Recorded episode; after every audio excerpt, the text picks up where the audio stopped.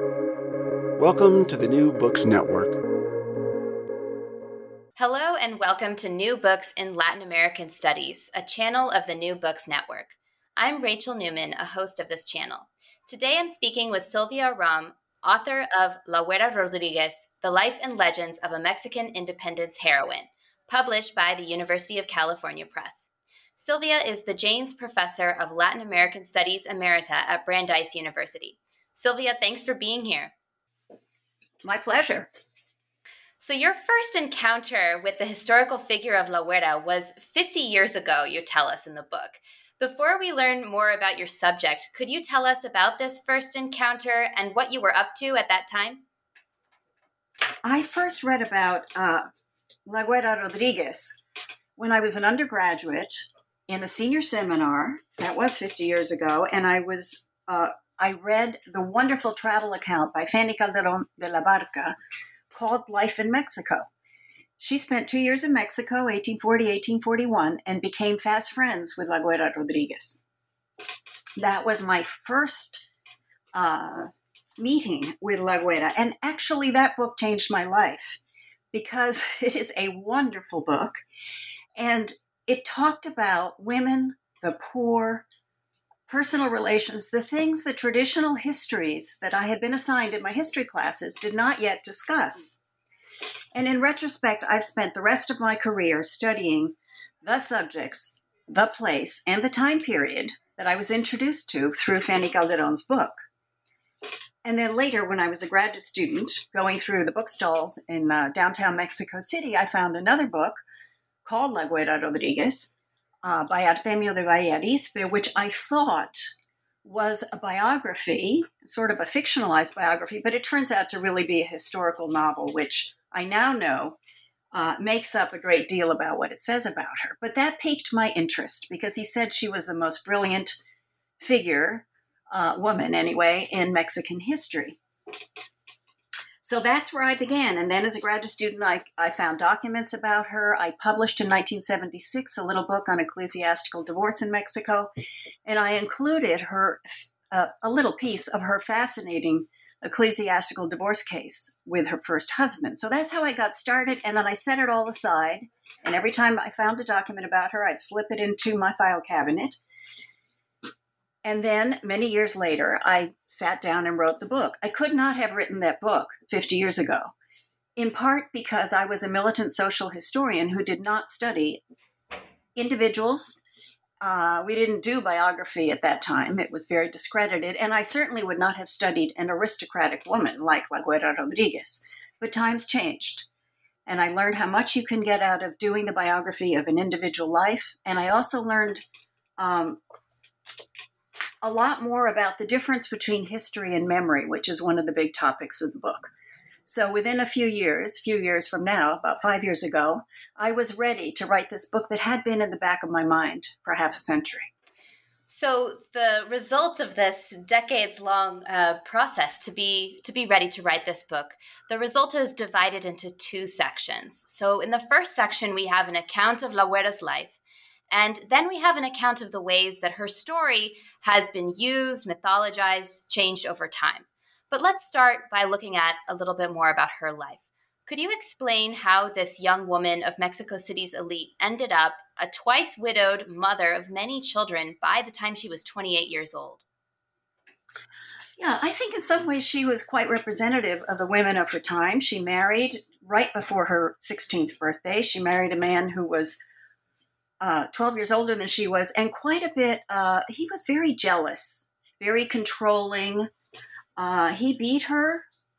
He uh, also uh, didn't didn't have as much money as she might have expected, so that even though she grew up in a very comfortable household, she suffered quite a bit during that first marriage. At one point, he came back from one of his haciendas and he um, fired his pistol at her. It didn't go off, so she, you know, was lucky. But she ran to her parents' house and they went to the viceroy because it was a very well connected family and um, charged him with attempted murder. He was put in jail, and a month later, when he came out, he was under house arrest actually. He came out and he charged her with um, ecclesiastical divorce, he said that she had committed adultery with the people he had found her uh, speaking with when he fired his gun, and they were priests, two priests. Well, he never could prove anything. He dropped the uh, suit, and she went back to him. Now, one of the myths we have now is that she was such an independent woman, such a feminist before her time, that she would never put up with a man like that who was so abusive, and that in fact, she's the one who initiated the divorce case. She's the one who uh, left him and lived as a happy divorcee. None of that is true. There was no real divorce at that time. It was just a separation authorized by the church. And as I said, she went back to him. They had another child, and she was freed only because he died.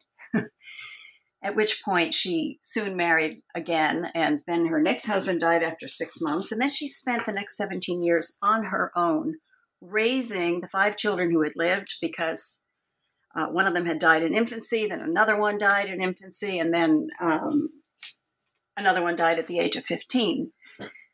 So she had um, a life that was not so atypical for a woman of the time, although that divorce case was quite scandalous. But she had been raised to know how to defend herself, to defend herself in court whenever someone uh, filed a suit against her, which two of her relatives did uh, over money. That was something that uh, the elite um, spent a lot of time suing each other about. But she had learned the responsibilities of a woman of her class, and she navigated this time period, raised her children very well. The three daughters made spectacular marriages with three noblemen who were very, very wealthy. Her son had a wonderful career. Um, so that is that's the story of the beginning of her life, except that what made her stand out is that she was unusually beautiful, unusually charming, always the life of the party according to the, the descriptions that we have, uh, and unusually intelligent and clever.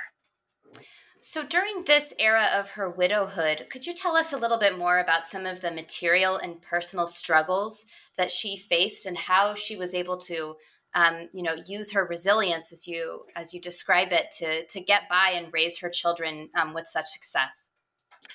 Well, the period of her widowhood overlapped a great deal with uh, the period of Mexican independence.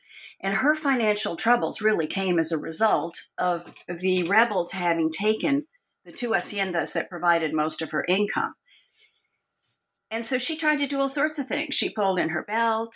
She sold some properties. She extended the mortgages she had on other properties. She actually tried her hand at business, which was a little bit unusual for a woman of her class, though not completely unheard of. So she was trying to sell uh, cigarettes uh, from the Estanco. She had bought them uh, wholesale and was trying to sell them uh, retail. She did the same with some stockings, some very fine British stockings. Um, and she also stopped paying the uh, the people in one of those faraway haciendas for a while. So she she was trying to do everything she could. She also sold off jewelry. She sold off her silver plate, but she managed to keep up appearances and remained part of this elite that was very sociable. They went to the theater. They had their own uh, box in the theater. Her family had. Uh, they did a lot of partying. They went to each other's country houses. So it was, in some ways, a very nice life. But uh, the period of, of independence hit her very hard for financial reasons. And she was also involved in the um, crisis that w- was uh, set off when Napoleon's troops invaded Spain and uh, took over Spain. And then in Mexico, then called New Spain, there was a question about what should people do when the rightful king has been imprisoned and there's a French king on the Spanish throne. And the group that she was part of, Criollos, born in Mexico, uh, centered around the city council where her father was a councilman, her brother in law was a councilman, and many of her friends were councilmen. They wanted to set up a system of home rule, um, not separate from Spain, but a temporary home rule until the rightful king could return to the throne. And she seemed to have been involved in some of the intrigues involved around that. the plan was killed by a coup, uh, the first coup in Mexican history in 1808. Um, but the resentments remained. And so she actually seems to have been one of the leaders of an intrigue that accused the head of the peninsular faction that carried out the coup of trying to um, poison the viceroy. And she was investigated. It was found that this uh, denunciation was false, that it was, according to uh, the viceroy, this was something that was simply due to res- personal resentments, probably because he was the leader of the coup against the group that she favored, the Criollo group, and she was um, she was banished from Mexico City in the spring of 1810 and spent two months in Querétaro. So during this period of widowhood and of political ferment, she was right in the middle of it. But she came back to Mexico City shortly thereafter, and she was very careful after that to be so discreet that we don't really have any records of what her political um, convictions were. We only have tiny little bits of information that now and then she did pay some money to the rebels, probably to protect her properties, to keep them on her good side, but we're not absolutely certain exactly what happened. So this was a traumatic period for her. Um, and it's from from these little bits and pieces that the myth was later developed that she was a very important independence heroine because it was said that the intrigue, which happened in 1809, actually happened in 1810, a year later after the Grito de Dolores that began Mexican independence. But that was that's not true. Uh, and it was said that that money that she was paying was because she she very much supported the rebels, which again, uh, I don't have any evidence for. But I do have evidence that she considered them in one letter the enemy. So that doesn't seem to be the words of an outspoken, passionate independence heroine. So you say in the book that um, La Güera's many activities during the last decades of her life um, call into question some stereotypes that historians and maybe others have about what elite Mexican women's lives were like during this era. So, what was keeping La busy in the years prior to her death in 1850? Well, this was a very uh, sociable set of um, people. Every time a foreigner came to town, the foreigner would go around and meet all of her friends, including her. So we have some travel accounts, not just Fanny Calderon's, where people talk about her. Carlos Maria de Bustamante talked about her going to, he saw her in civic ceremonies. He knew her daughter very well, one of her daughters who um, died in Brooklyn, actually, uh, in Brooklyn, New York. Um, and, you know, she was involved. She was married for a third time in, in 1825 and she was living the good life. A lot of family. She had you know, she had at one point seven children and a bunch of them died, but then she had lots of grandchildren and eventually great grandchildren that kept her busy. And we have descriptions of her going to a party in um, on the outskirts of Mexico City and taking one of those granddaughters with her to introduce her to high society. So she was a good grandmother, but she's never been portrayed as a matriarch. She's uh, later been portrayed as a femme fatale. Uh, but she could just as e- easily have been portrayed as a matriarch with a large family, involved uh, in family and social life, and in raising money in 1846, raising money for the Mexican cause in the war against the United States. She also spent a lot of time going to church. She gave money to various church activities. She um, was seen at the ceremony when Iturbide's bones were uh, buried in the cathedral, etc. So she was very much a part of the daily life of the city. She lived right smack in the center of the city, a couple blocks away from the cathedral, uh, and next to the church where she would eventually be buried in 1850. It was right across the street from her. So she was right in the thick of things. But she stayed away from politics after uh, independence. So let's move now to talk a bit about the second section of the book. Um, and we learned there that a century or so after her death, she becomes well known again, thanks in part to the work of Artemio de Valle Arizpe. And then she's become more famous, it sounds like, since then in recent decades. So, could you walk us through this part of her afterlife? Yeah, it's interesting that she disappeared from the written record after her death in 1850. Um, for 50 years, she doesn't appear in Mexican Arts and Letters. And then she very gradually starts to reappear in 1903 with uh, Guillermo Prieto's Memorias, where he only mentions her in one paragraph, but it's an interesting paragraph. And he says that when Iturbide, that she uh, was a great friend of Iturbide's, which is certainly true. She was. He was part of her social circle. Uh, and he said that when Iturbide uh, made his triumphant entrance into Mexico City, September 27th, 1821, so my book came out just in time for that commemoration, uh, that he changed the route of the procession to go by her balcony. Uh, and then later, uh, authors would say that he not only went by her balcony, but that he stopped, took a feather from his hat, sent it up to her. And then later, it became uh, they were lovers, and so he was stopping by the house of his lover, lover. But it began in 1903 with that very, very small paragraph, which is probably a myth Guillermo Prieto was only two years old when this happened, so I mean, he doesn't really know exactly what happened. But we do know from other 19th century chroniclers and from a painting that we have of the triumphal march of Iturbide into Mexico City that there was a huge arch that had been erected at the beginning of her street where the city council men uh, met him and gave him the keys to the city. So in going straight to the Zocalo, the central plaza, he was going to go by her balcony no matter what. So that's the first little myth that begins in 1903. Then her uh, great great, how many greats? Fifth grandson, Manuel Romero de Terreros, um, published a few books where he talked about his family and he mentioned her.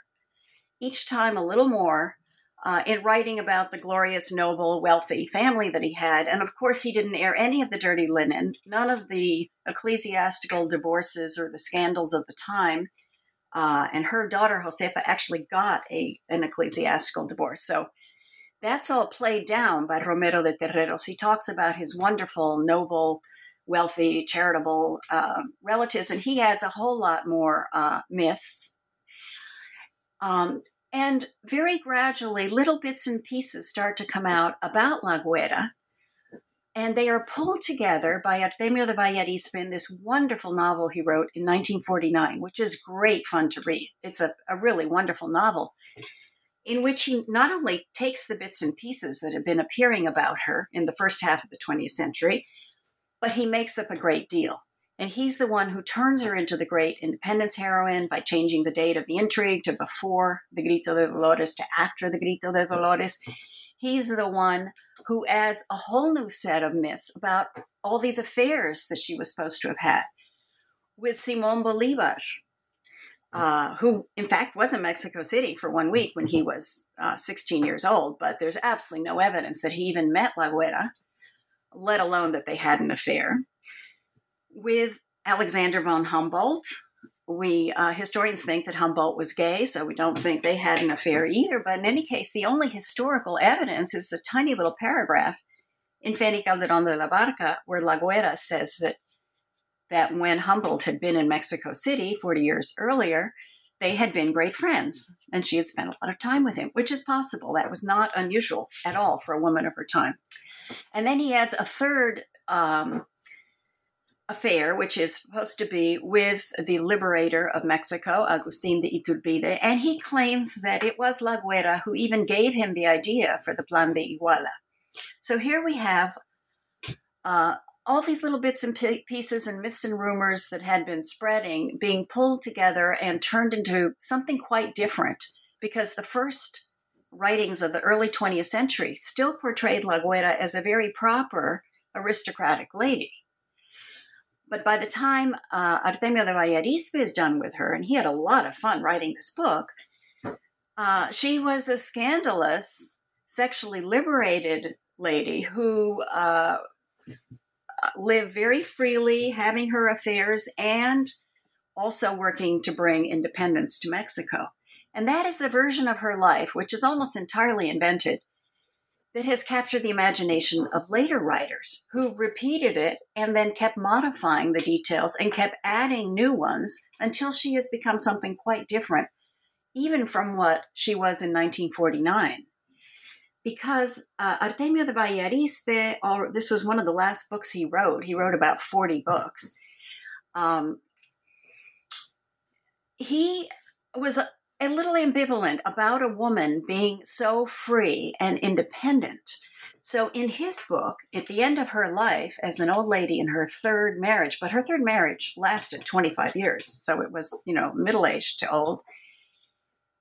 He says that she uh, was tamed by her third husband. The transgressive woman for him had to be tamed. And she was brought back to a very calm life that revolved around the home and the church, which is what the life of a woman in that time period, Artemio de Valle Arizpe believed was supposed to be, though we know that that was not the life that uh, La Güera Rodriguez lived, or most women in that, uh, of her social class in Mexico City at the end of uh, their lives. So he's the one who really gave us uh, the beginning of the huge myth which then got elaborated and elaborated and elaborated until by the bicentennial of Grito de Dolores in 2010, she is considered one of the main heroines of uh, the independence movement. So, you mentioned in the book, um, in the introduction actually, that one of the things this book can do for readers is to serve as a meditation on the construction of history. Um, and thinking about what you've just said, I'm really interested that a historical novel could go so far in reshaping someone's image for the public. So maybe you could talk a little bit more about this meditation on the construction of history and what were the sources that you used to create a more fact based story about La Güera Rodriguez? Yeah, well, I should say first that Artemio de Valle Arizpe had done some research and he did have a few documents, which he cites and he quotes. So he gave the reader the impression that he was writing a historical biography, a true biography. The problem is that it was mostly novel, mostly fiction, and his readers thought that they were reading history. Um, but the kinds of sources I used were uh, the kinds of sources we have about a lot of people in that time period. I did not find her letters, which would have been wonderful. That I don't have. She was never tried as an insurgent, as were the other main heroines, Leona Vicario, La Corregidora, and Mariana Rodriguez del Toro de Lazarin. So we don't even have uh, judicial records that will tell us, you know, where she stood on the independence uh, question. But we do have lots of notarial records, uh, you know, birth certificates, the the and death certificates and marriage certificates. Uh, we have the ecclesiastical divorce case, which is hundreds of pages long and extremely rich in the details of daily life. We have other judicial cases when she was sued by relatives over money, inheritance. We have, um, and they're also extremely rich we have a lawsuit where she owed money um, to the uh, merchant who had sold her the British stockings wholesale, and she never paid for them. Uh, but because she had very good connections, she was able to manipulate her connections with the important judges of the time, and she got out of paying the debt eventually. It's a very rich case, again, which is where I found letters that she wrote to this merchant said, I can't pay you because the enemy has taken over my haciendas and I'm not getting any money from them.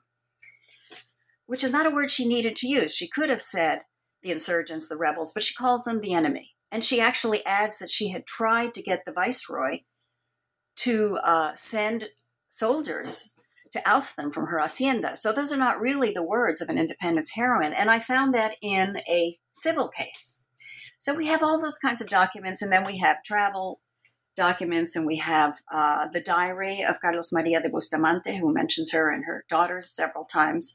So those are the kind of sources that I have for her real life. Of course, they're not everything we would like. There are plenty of gaps in the record. gaps that is years when we don't know anything about her things we would love to know that we're never going to know did she ever have an affair with someone who wasn't one of her three husbands we simply can't know that. Um, did her was she really in love with her third husband? Well he was 12 years older than she was. He must yeah so he must have really loved her to marry a woman so much older than herself. But we don't really have the answers to a lot of this. And so what Artemio de Valle Arizpe did was fill in a lot of the gaps with his imagination and he wanted to give mexico a heroine to be proud of because his lifelong uh, project was to strengthen Mexican nationalism. So that's why he turned her into a heroine. And of course, it was the kind of heroine he would have loved to have seen live in Mexico. Beautiful, sex, sexy, sexually available, charming, um, brilliant.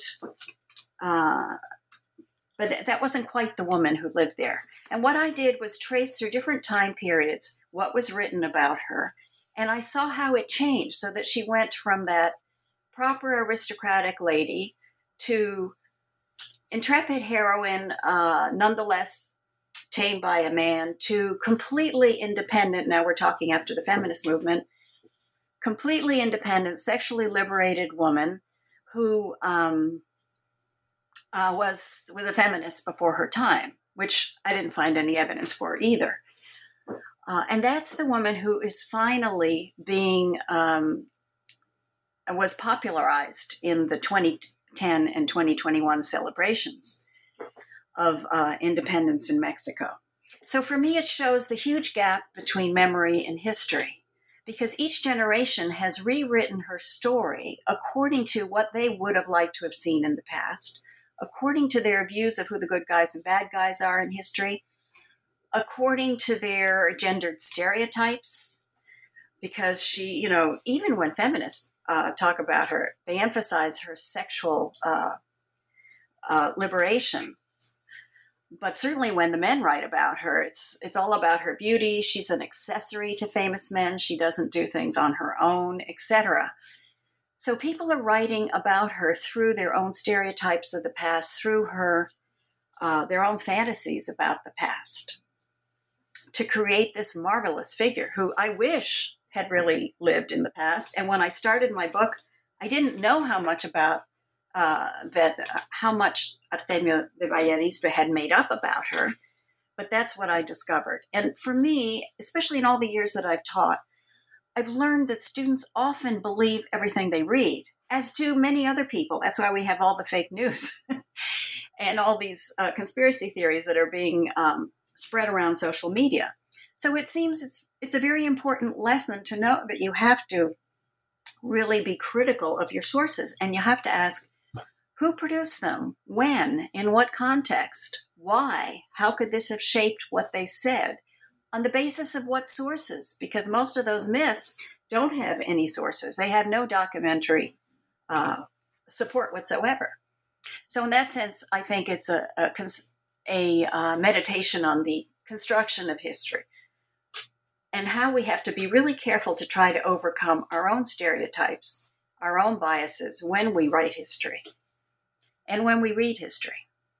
Otherwise, we're going to just see what we want to see. That's a powerful note to end with.